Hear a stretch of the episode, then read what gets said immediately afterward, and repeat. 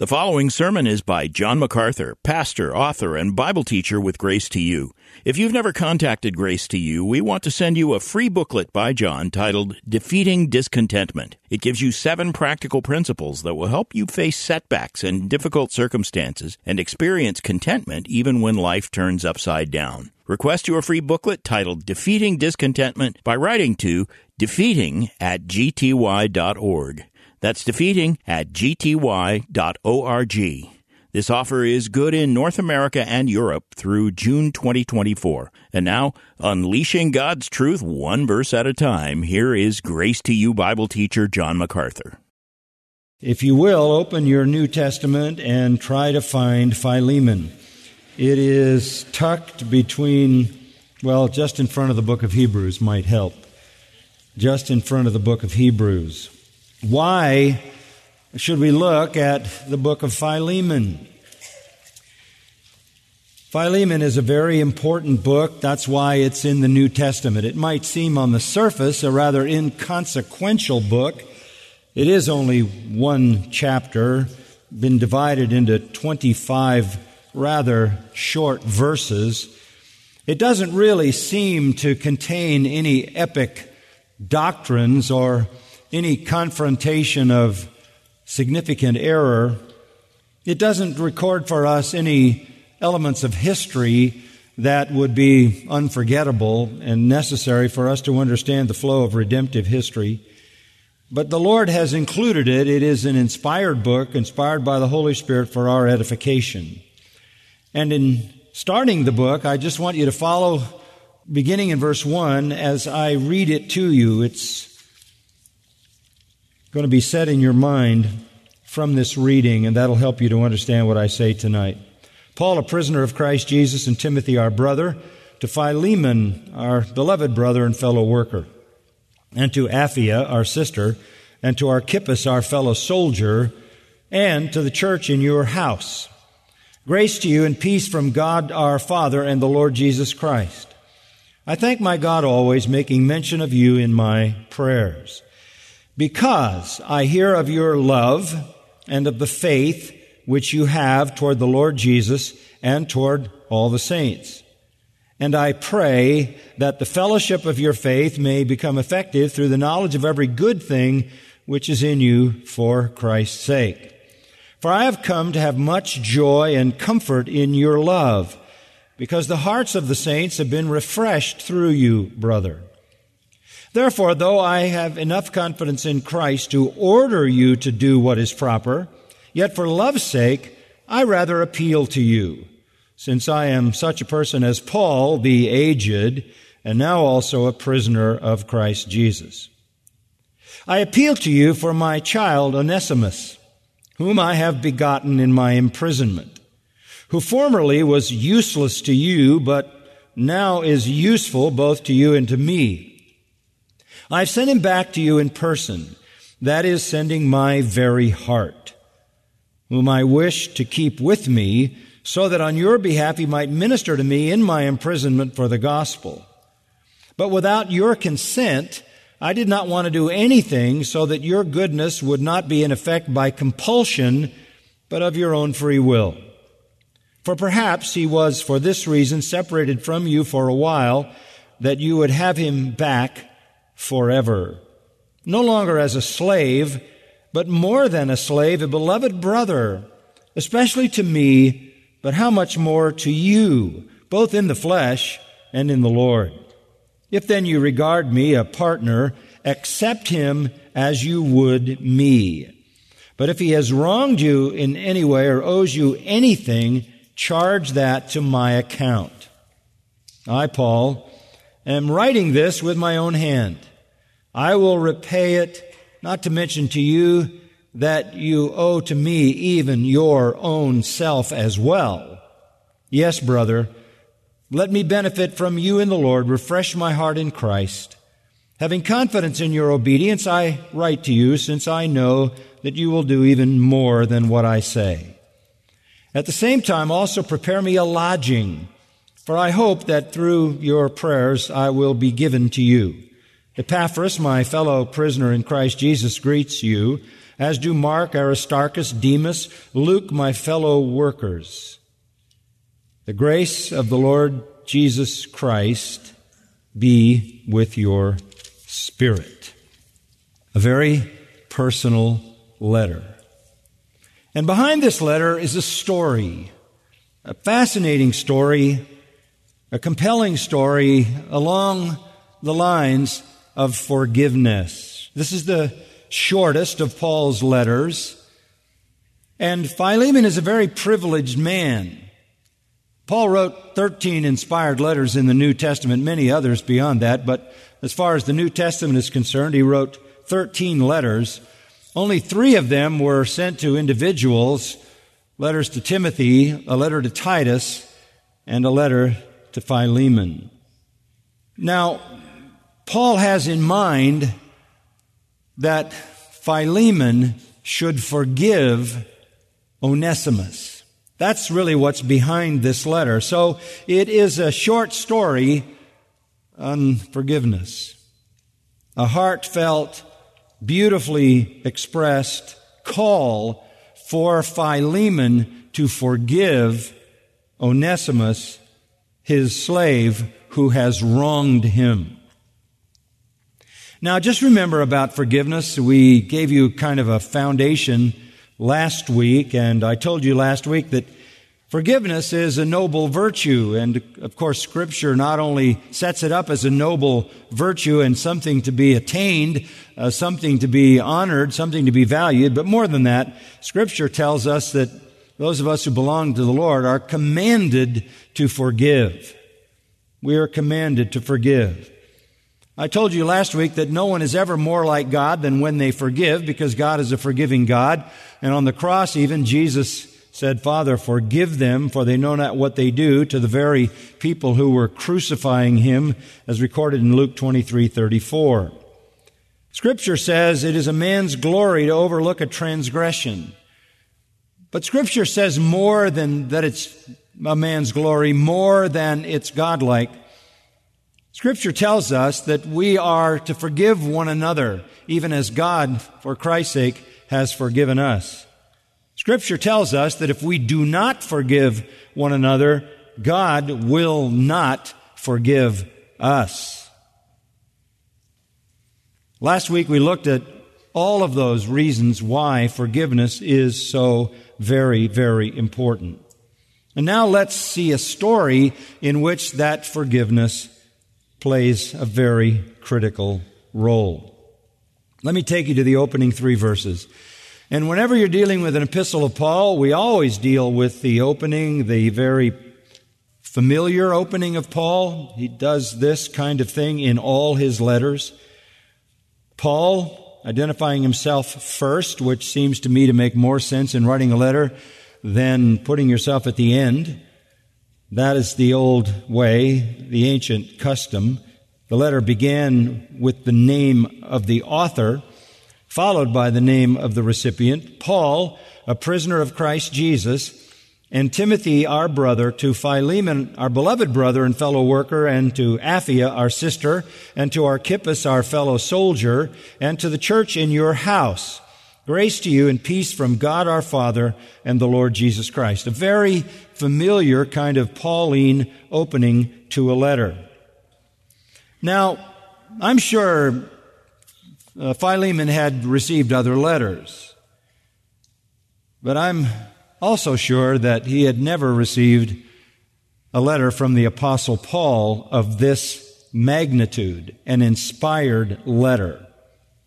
And certainly when he was handed that letter and he read the first word, Paul, Uh, there must have been a stunning realization that he was receiving a letter from the great apostle himself. And when this letter was put in his hand by his runaway slave Onesimus, against whom he might, might have had some understandable hostility, and then he read that first word, Paul, in a letter handed to him by a returning slave. In every sense, it must have gained his attention. The great apostle sent this letter from Rome, where he was in prison. He tells Philemon in verse 19 that Paul had been responsible for Philemon's conversion. So he wasn't just a well known apostle, he wasn't just the founder of the church that Philemon was a part of that met in his house. He was the one who brought the gospel and salvation to Philemon. Philemon must have had a place in his heart for this marvelous apostle. Paul identifies himself in a novel way, however, never used in his other opening introductions. Paul, a prisoner of Christ Jesus. And there is a reason, I think, that he, he says a prisoner of Christ Jesus, and that is to let people know and let Philemon know and the church to which he'll read the letter that while it might seem on the surface that he was a prisoner of Rome, that in fact was not the case. Rome had put him there, but they had put him there because it was the will of Christ Jesus. In fact, it was his faithfulness to Christ that caused him to become a prisoner of Rome. You could say it was his bondage to Christ that caused him to be bound by the Roman authorities.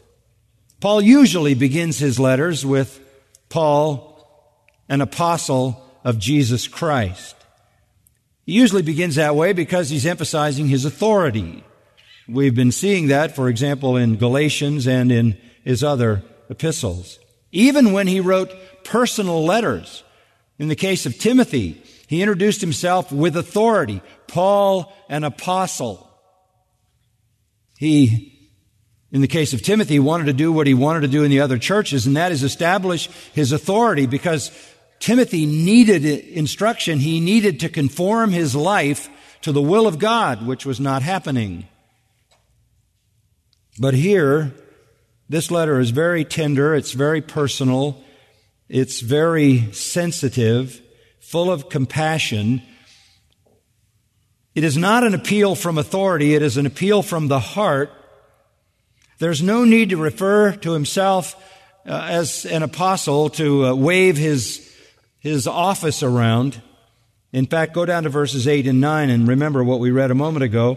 Therefore, though I have enough confidence in Christ to order you to do what is proper, I am an apostle. I could order you to do this. Yet for love's sake, I rather appeal to you, since I am such a person as Paul the aged and now also a prisoner of Christ Jesus. There is a tone here of love that dominates this letter. There's talk about the heart. There's talk about feelings. And so Paul sets aside his apostolic authority to make a heart appeal to his friend Philemon. And he says, a prisoner of Christ Jesus. A wonderful note. Again, he may have been in a stinking dungeon, perhaps the Mamertine prison in Rome, which is still available to be seen in its um, ruins in the center of the ancient ruins of Rome. They say the Mamertine prison was a, a pit in the ground, a cell in the ground. Prisoners were thrown through a hole in the top. The city sewage system ran alongside that prison and leaked into that dungeon and made it a foul place beyond all comprehension. Paul may have been in that stinking cell, that stinking dungeon filled with the city sewage of Rome. He may have been held there from a human viewpoint by the might and power of Rome, but he was really the prisoner of Jesus Christ. And while he doesn't say that in other introductions, he does say that in other letters. While he was in prison, he wrote four letters. They are called the prison epistles. In Ephesians, which is one of them, he says in chapter 3 verse 1, I, Paul, the prisoner of Christ Jesus, for sake, for the sake of you Gentiles. In chapter 4 of Ephesians, I, the prisoner of the Lord, implore you to walk in a manner worthy of your calling. Again, toward the end of Ephesians chapter 6, verse 19, he says, And pray on my behalf that utterance may be given to me in the opening of my mouth to make known with boldness the mystery of the gospel for which I am an ambassador in chains, that in proclaiming it I may speak boldly as I ought to speak. And so, while he was a prisoner, he reflected on the fact that he was a prisoner of Christ. And he asked those who knew he was there in his letters to pray that the Lord would give him boldness to preach the gospel. He knew that it was the will of the Lord for him to be in prison. This was not something that was accidental. In fact, uh, another of his prison epistles is Philippians. And in the fourth chapter of Philippians, he closes out that epistle by saying, Greet every saint in Christ Jesus. The brethren who are with me greet you. All the saints greet you, especially those of Caesar's household. What was happening was, while Paul was a prisoner, he was winning those in Caesar's household to Christ. A strong faithful apostle in the worst of all circumstances being used by the Lord. Why this kind of introduction? I think underlying this introduction is something more powerful than apostolic authority. If he had said, I'm an apostle and I'm telling you to do this, that would have some authority. That would have some weight. But to say, look, I am being faithful and I am a prisoner of Jesus Christ in a horrible place in Rome. And if I can do what I'm doing for the sake of Christ and the gospel, can you please do what I ask you to do? There's a sense in which he's arguing from the greater to the lesser.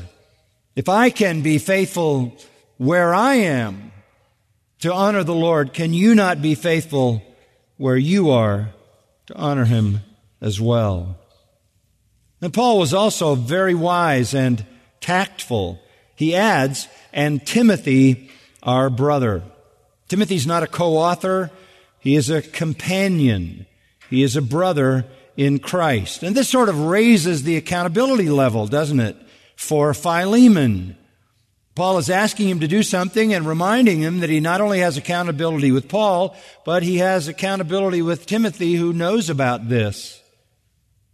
He had been with Paul on the third missionary trip, was acquainted with the believers in Philemon's town, and Philemon was from Colossae, and that's the third prison epistle that Paul wrote in addition to the letter to Philemon.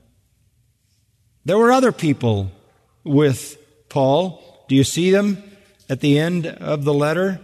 There was Epaphras and Mark and Aristarchus and Demas and Luke. They were there. If you put together the other epistles that he wrote from his imprisonment, there is a mention of Tychicus, Epaphroditus, Aristarchus, a fellow prisoner, Jesus Justus, Demas, why does he single out Timothy in the beginning? Well, the answer simply is because he is setting him up for future leadership.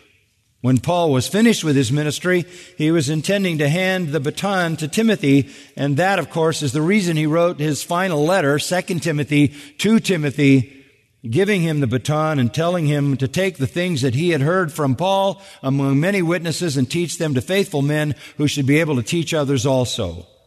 Timothy was to follow up in Paul's place.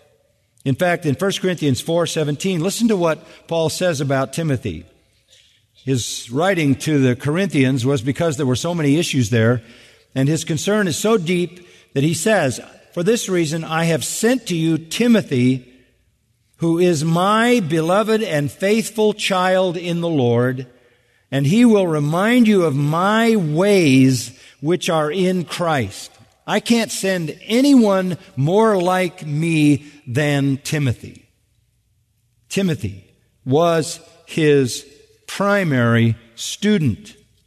He's setting him up for future leadership. He refers to him also in Philippians and in Colossians. So Paul writes this letter with the normal kind of approach at the outset, identifying himself, and then the name Philemon, our beloved brother and fellow worker. Philemon. His name is only mentioned here, nowhere else in the scripture. All we really know about him is what we can kind of see in this letter. He is the head of his household in Colossae, if you will, which was a small town, by the way, in Phrygia, which is in the Lycus Valley. Colossae was a small town. He is the head of his house in that small town. A town, by the way, where obviously there was a church and where Paul also wrote a letter. He identifies Philemon as our beloved. It doesn't even use the word brother in the original, our beloved, one whom he loves. He uses the term agapetos, which he uses a lot in Romans 16 to demonstrate how he loves the people that work with him. This is someone Paul loves. It's a familiar description of people who are intimately connected to the apostle Paul in carrying out his ministry. He also introduces him as sunergos, which is a fellow worker. Soon, along with ergos, from which we get uh, ergo or energy. This is a fellow worker. Paul also used that term to speak of many of his close friends, also in Romans 16, 1 Corinthians, 2 Corinthians, and even in Philippians chapter 2. Epaphroditus is there in Philippians 2 identified as a fellow worker. Paul had a lot of people who were close to him. These were ones that he loved and worked with on a regular basis. So even though this is the only time we see the name Philemon, obviously he was a part of Paul's life. And Paul had actually led him to the knowledge of Christ. No doubt their friendship had flourished and since we have no record that Paul ever went to Colossae, uh, there were other cities nearby, namely Ephesus was very close nearby, Laodicea was very close nearby. Somehow, while Paul was no doubt in Ephesus, he had come to know this man, Philemon. He is beloved to Paul. He is a fellow worker, which is to say there's a lot at stake here. Paul loves this man cares for this man, is indebted to the man for the labor that he rendered on his behalf. He puts his friendship on the line then in this letter. He puts it on the line in this letter by asking Philemon to do something that was not normally done. Not in the culture. Not at all in the culture. He's going to ask him to forgive a runaway slave. We'll hear more about that later. He's going to ask him to give forgiveness to a man who, based on the cultural expectation, would deserve prison or death. He writes not only to Philemon, but he also mentions his wife.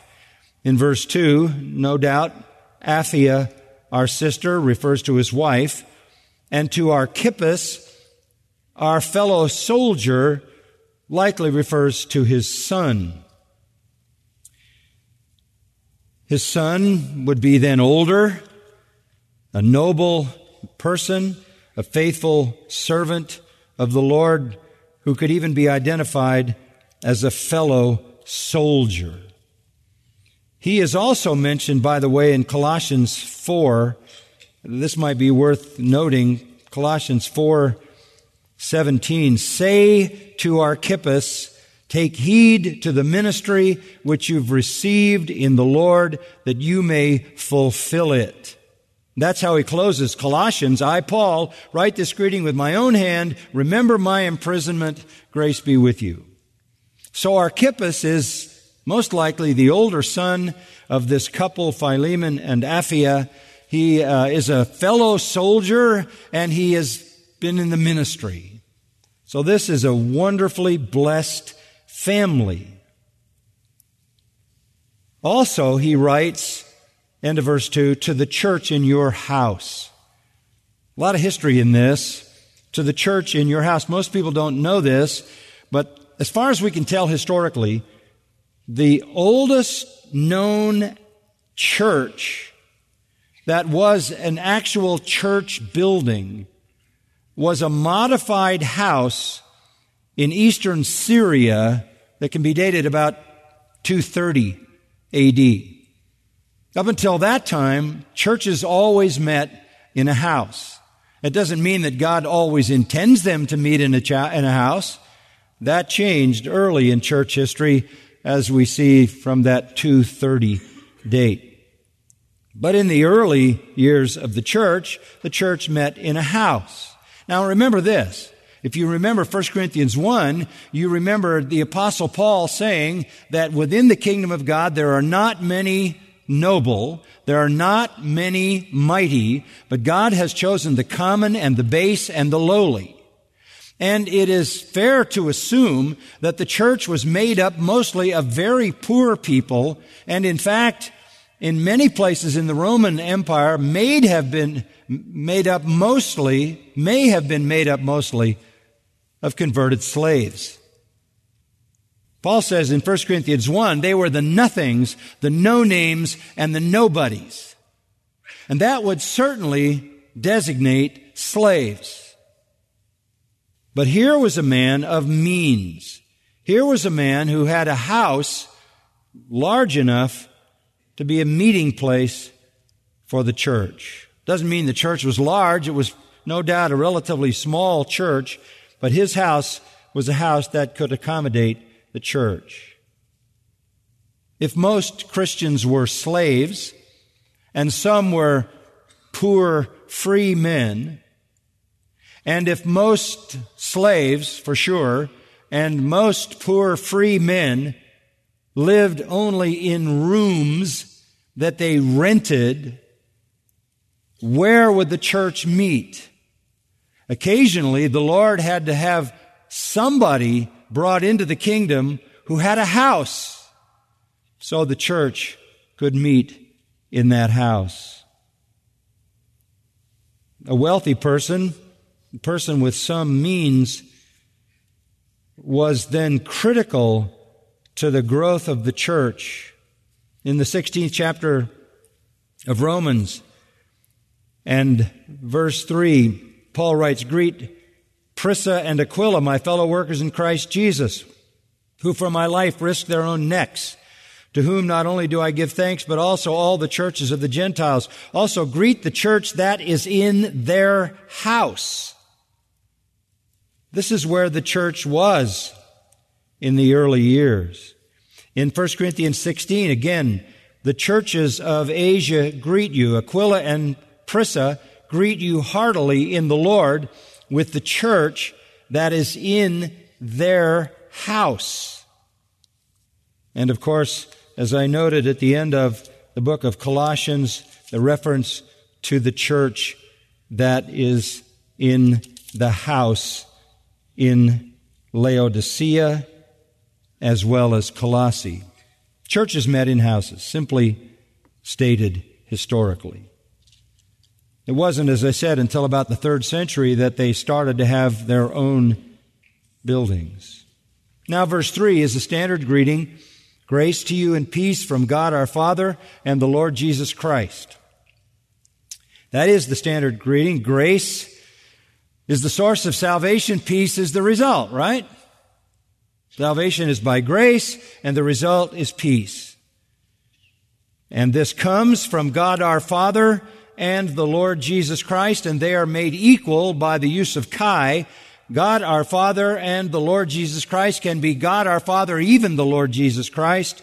This is the union of God the Father and the Lord Jesus Christ, identifying them both as God, one in nature, and the union of the two would be blasphemous if Jesus were merely a man or an angel.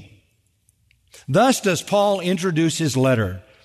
This is the fourth of the letters he wrote from prison, the only one written to an individual. Probably it's about 60 AD or around there. And Paul is deeply concerned about this man Philemon and his relationship to the runaway slave Onesimus. And what Paul wants from Philemon is forgiveness. Now, it's amazing how people miss that. If you read commentaries on the book of Philemon, you'll find some suggest that its purpose is to demonstrate the nature of Christian love showing it in operation. Some suggest the purpose is to reveal the working of God in providence, and love is here and providence is here. Some suggest it's an example of proper manners, Christian courtesy, no commands, nothing offensive, just the pleadings of love, and certainly that's here. Some suggest it's to uh, to help uh, Christians maintain good relationships, and that's here. Some suggests that it is to show the effect of conversion on social structure, and certainly that's here. And some suggest that this is the first assault or attack on the institution of slavery. And that's not here. It must be noted that no place in Scripture, no place, is there any effort to abolish slavery. No place in Scripture. There is, however, a call to righteous love on the part of God's people in every relationship, no matter what that relationship is. Whether it's in a marriage, whether it's in a family, whether it's in a slave master relationship. But mark it, as I said, it's very likely that the Gentile church was made up predominantly of slaves. That is why Paul says in Galatians, in Christ, there's neither bond nor free. What does Paul say about slavery? Listen to his words in Ephesians chapter 6, verse 5. Slaves, be obedient to those who are your masters according to the flesh with fear and trembling in the sincerity of your heart as to Christ. That is a stunning statement. We're familiar with husbands love your wives as Christ loved the church. Wives submit to your husbands as the church submits to Christ. We're familiar with those kinds of relationships. And we certainly affirm those. But this seems a little bit different. Slaves, be obedient to those who are your masters according to the flesh, with fear and trembling in the sincerity of your heart, as to Christ. Obey your husband as if he's Christ. Love your wife as if she is Christ, or you're loving her as Christ. But slaves, obey your master as if you are obeying Christ. That's what it says. Not by way of eye service, just doing what they can see as men pleasers, but as slaves of Christ, doing the will of God from the heart. You're already a slave of Christ, and isn't it interesting that, that the Lord takes slavery and uses it as the picture of Christians. Jesus is Lord, I'm his slave and tell slaves to be obedient to their masters as if they were serving Christ because in fact they are serving Christ. You're doing the will of God from the heart. With good will, render service to your master as to the Lord and not to men, knowing that whatever good thing each one does, this he will receive back from the Lord, whether slave or free. It's really a stunning, stunning principle. You're a slave, obey your master as if he is the Lord. Not just on the surface with eye service as a man pleaser, but doing the will of God from the heart as a slave of Christ. Render service to your master as to the Lord, and the Lord will reward you. And masters, verse 9.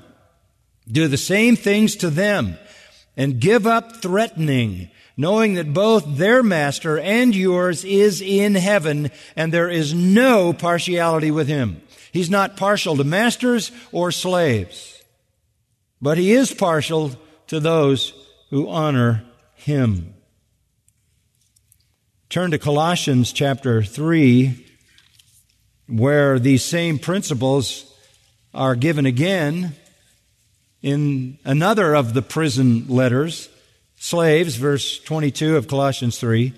In all things obey those who are your masters on earth, not with external service, as those who merely please men, but with sincerity of heart, fearing the Lord. Whatever you do, do your work heartily as for the Lord rather than for men, knowing that from the Lord you will receive the reward of the inheritance. It is the Lord Christ whom you serve. Really a stunning thing to say to slaves. You're literally serving the Lord when you serve your master. For he who does wrong will receive the consequences of the wrong he has done, and that without partiality. So, that's very important. If you have done wrong against your master, you will receive the consequences of the wrong which you have done, and that without partiality. And then, masters, chapter 4, verse 1, grant to your slaves justice and fairness, knowing that you too have a master in heaven. A couple of other passages, because I want you to understand this. 1 Timothy 6. All who are under the yoke as slaves are to regard their own masters as worthy of all honor, so that the name of God and our doctrine will not be spoken against. Now he's talking about Christian slaves. And as I said, the church was full of them in the Roman world. They are commanded to regard their own masters as worthy of all honor so that the name of God and our doctrine will not be spoken against. Those who have believers as their masters must not be disrespectful to them because they are brothers, but must serve them all the more because those who partake of the benefit are believers and beloved. So you honor your master, and if he's a believer, you don't take advantage of that, you honor him all the more. Even Peter weighs in on this in 1 Peter 2 18. Servants, oiketai, that's household slaves. Be submiss- submissive to your despotais. The word masters is despotais. Strong word. We have an English word, despot. Be submissive to your masters with all respect. Listen to this. Not only to those who are good and gentle, but also to those who are unreasonable. For this finds grace. This finds grace. If for the sake of conscience toward God, a person bears up under sorrows when suffering unjustly. There were about 60 million slaves in the Roman world, some historians say. Slavery was an essential part of the ancient world. If Christians had decided to tell slaves to revolt and leave their masters, nothing but massive disaster would have happened. Any such revolt would have been savagely crushed as slave, uh, slave revolts were crushed in the Roman Empire. Christianity would have been branded as nothing more than some kind of a revolutionary, subversionary treason. Even if you were a slave, you were free in Christ. And slavery had a positive side. You might find that hard to believe but it's true. Slavery had a positive side. Slaves were cared for, housed, fed, protected, in many cases loved and rewarded. Onesimus was Philemon's slave. Onesimus was a non believing slave. he had run away. And he had stolen money or something of value from Philemon to fund his escape. Such an act was a grievous and serious offense with severe punishment attached, even death. If slaves were found, they were branded with an F, fugitivus, and they were tortured, and some were even crucified. Running away was not tolerated because people had valued investment in slaves, and slaves had great responsibility. Philemon was active in the ministry and he had a slave in his house. Onesimus decided to run away. And he ran to the place where most of the slaves would probably like to run, and that was to the imperial city of Rome, where there was the largest population of any city, to get lost in the crowd. He was a runaway slave. Slavery was not total cruelty in Rome, just a little bit of background. One study of the sacred treasury of the Romans for the years 81 to 49 BC included taxes for manumission, that's the freeing of slaves. 5% of the value of the slave to be freed. Using the value of a slave as 500 denarii, the conclusion was that about half a million slaves were freed during that 30 year period. So Rome was not overly oppressive. The records of Augustus Caesar show that when masters died, slaves were freed in wholesale numbers. This became a problem because they didn't have anyone to care for them. The government eventually limited the number of slaves that could be freed when the master died so they wouldn't have unemployed people on their hands. Slaves had gained most of the rights of free men. Slaves became educated in all fields. They very often had better living conditions than free men had. There were many slaves at the highest level of Roman life and society. Free men, many, many free men slept in the streets cheap rooms. Slaves had better food, better clothing. They were treated very often as part of the family, used to teach the children, provided health care, finances, were allowed to own property, develop financial stability, and even received estates willed to them by the owners. They were allowed to participate in all religion, and in 20 AD, given the same rights in court as free men. So slavery then was different than maybe we would understand it. Still, there were slaves that ran. And they ran even from good masters, as Onesimus did. Because Philemon is a good man. We'll see something of his virtue before we finish tonight. He ran. In the amazing providence of God, he ran to Rome. And some historians guess that the population of Rome was in the hundreds of thousands, and the numbers go up and up and up. By the providence of God, he ran to Rome and ran into Paul. And Paul persuaded him by the Spirit to become a Christian. His life was transformed and he became a very encouraging, helpful servant to Paul in his confinement. And not all of Paul's confinement was in a dungeon. Some of it was as a, as a prisoner with uh, some freedoms for people to come and go when he was in a house. But Paul knew what he had on his hands. He had a runaway slave who had become a believer, who was very helpful to him, very encouraging to him, very necessary to him. But he knew there was an unresolved issue between this runaway slave and his master, Philemon. Philemon was a good Christian master. Verse 4 to 7, listen. He says concerning him, I thank my God always, making mention of you in my prayers, because I hear of your love and the faith which you have toward the Lord Jesus and toward all the saints. And I pray that the fellowship of your faith may become effective through the knowledge of every good thing which is in you for Christ's sake. For I have come to have much joy and comfort in your love, because the hearts of the saints have been refreshed through you, brother.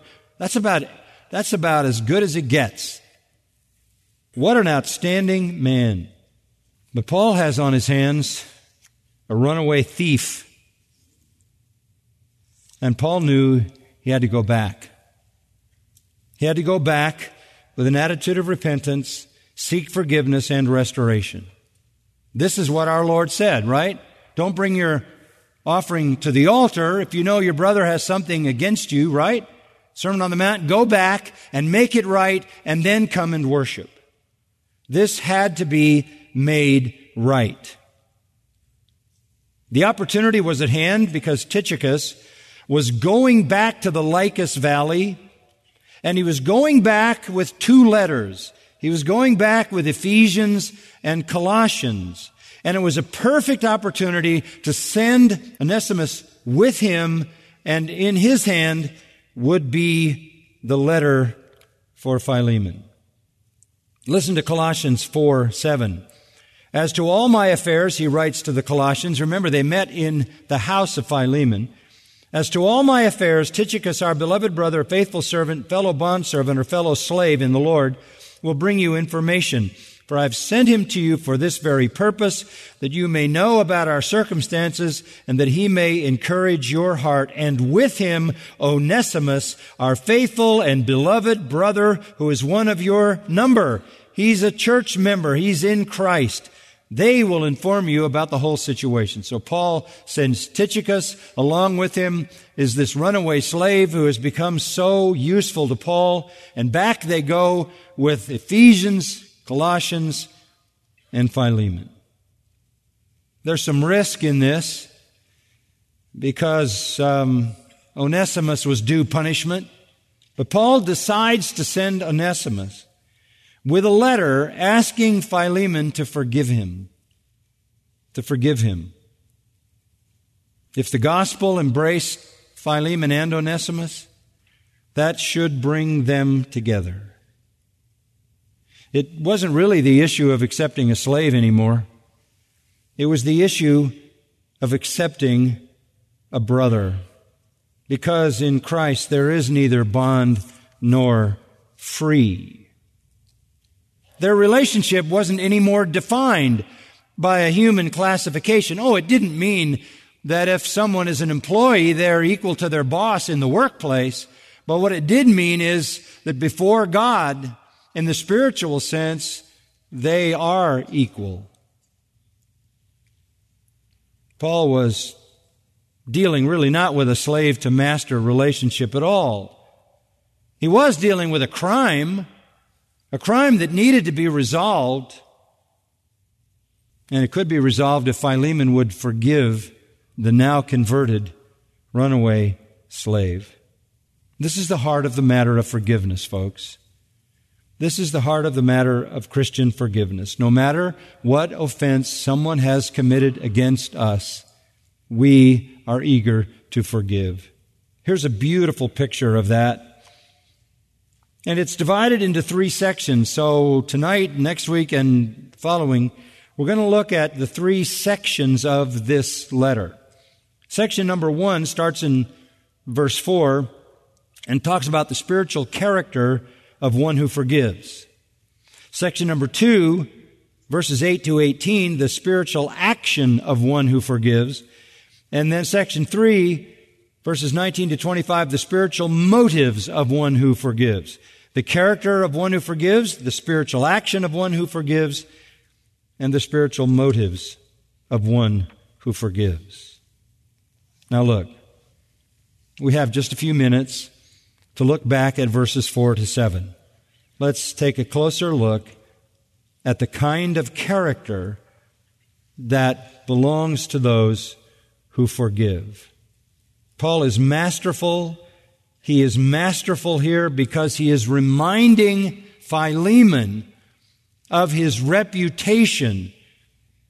He is describing him as the kind of man who is loving and gracious and magnanimous. In other words, he's going to hold Philemon to the standard of his own character.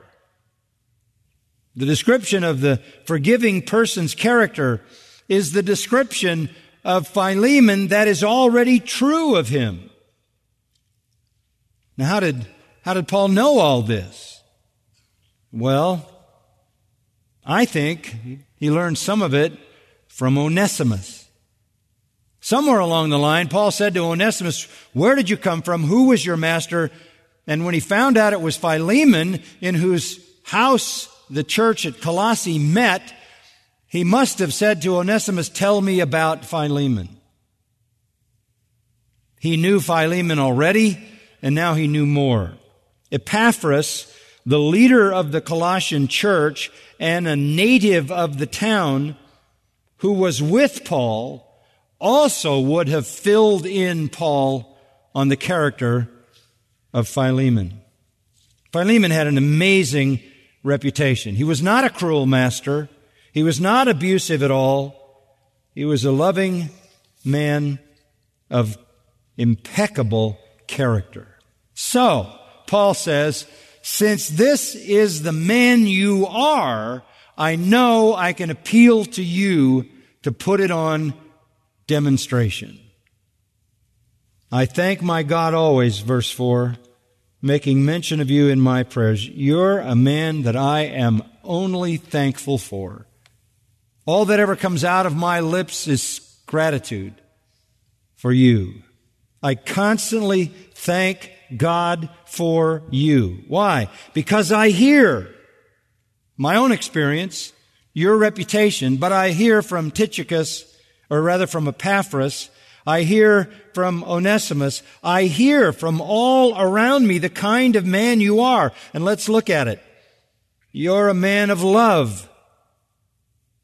You're a man of love. You're marked by love. Down in verse 7, I have come to have much joy and comfort in your love. You're not only a man of love, you're a man of faith. I hear of your love and of the faith which you have toward the Lord Jesus and toward all the saints. You have faith in the Lord Jesus Christ. And beyond that, there's a faithful, loving embracing of the church. You are a man of faith. You are a man of love. You have wrapped that faith and that love around the church. You walk by faith in the Lord Jesus Christ. You trust Him. You trust others. You love Him. You love others. This is the kind of person who can forgive. Unconverted people, hard hearted people are driven by vengeance, hate, and bitterness. But here is a man who's been reconciled to God through faith in the Lord Jesus Christ, whose heart has been flooded with love, a man of faith and a man of love. This is a man who cares about the saints. You have love toward all the saints. This is what defines you. Galatians 5 6 pulls them together. His life is marked by faith working through love. In verse 6, he says, You have a concern for fellowship. In my prayers, I acknowledge the fellowship of your faith and that it may become effective. In other words, that the fellowship that your faith has placed you into will flourish. Koinonia this is the idea that you know you belong and that in belonging, your life touches the lives of many other believers. You are bound together in the body of Christ with other believers. And that fellowship is a rich part of your life. It's an effective or powerful part of your life. And I want it to become powerful, particularly in this act of forgiving Onesimus. And further, I want this act of forgiveness to bring about the knowledge of every good thing which is in you for Christ Jesus' sake. In other words, when you do this, this is going to enhance your reputation, the knowledge of every good thing which is in you. And then he says, I have come to have much joy, comfort. What an amazing man. This is a man who believes in the Lord. This is a man who loves the Lord, who loves the saints. This is a man who has embraced the fellowship. This is a man who has experienced communion with the saints. He's talking about spiritual life, spiritual maturity. This is a man whose life is all built around spiritual realities. And in that context, he's saying, you have always brought joy and comfort through your love to me personally. But not just to me. The hearts of the saints have been refreshed through you, brother. It would be pretty wonderful, wouldn't it, if somebody wrote a letter about me and said all that or about you? This is a very, very blessed man. This is the kind of person who forgives. It takes character to forgive. You must be a person of faith and love and fellowship and spiritual maturity and power. You must bring joy, comfort, and refreshing to the saints. I don't know that there's any other person in the New Testament that has a more beautiful commendation than this. The Colossian Christians had their church in the right guy's house, didn't they? And Paul says, that's the kind of person I can call on to forgive. Are you that kind of person? Because that's the kind of person who forgives. If you have a hard time forgiving, Run back through that list and ask yourself if someone were praying for me, would it be all thanks? Would they be thanking God because of my love? Because of the manifest evidence of my faith in the Lord and my affection for the saints? Would they be thanking God that fellowshipping with me brings high impact, spiritual good, produces the knowledge of every good thing, that my life is for Christ's sake and it's obvious? Am I the kind of person who brings joy and comfort in love, who refreshes the hearts of the saints? Lord, give us a church full of those kinds of people, right? Say, well, where do those kind of people come from? Oh, they're the people who walk in the Spirit. And they manifest the fruit of the Spirit love, joy, peace, gentleness, goodness, faith, meekness, self control. And we all should be this kind of person. This shouldn't be some elevated standard that no one can attain to. This is normal Christian character. This is what our character should be. And when that is our character, Forgiveness comes readily. More next time. Father, thank you again for ministering to us today, throughout the day. Dealing this morning with such profound concerns, seeing the whole of the human race under a curse, everlasting condemnation, and then understanding that Christ was cursed to remove us from the curse. This is the grand glory of the gospel. And then tonight, something very practical, really very simple, as having the kind of character that forgives. May we be marked by faith and love and fellowship and service to one another and doing everything we do for the sake of Christ. May we be the source of comfort to others, the source of joy to others. May it be said of us that the brothers are always refreshed by you. When we're manifesting that kind of spirit directed, spirit empowered character, forgiveness is consequential. Our hearts are filled with forgiveness. Onesimus needed forgiveness. He couldn't have had a more noble man to grant it to him. Lord, make us like Philemon, eager to forgive all those who seek our forgiveness. For the sake of the fellowship, the church, and most for the sake of Christ and His glory. We ask these things in His name. Amen. You've been listening to John MacArthur, Bible teacher with Grace to You. For free access to all of John's lessons and a listing of study Bibles and books available for sale, visit Grace to You's website at gty.org. John MacArthur and Grace to You reserve all copyright protection under applicable law. Our copyright policy is available at gty.org and it includes instructions for and limitations on duplicating this digital file.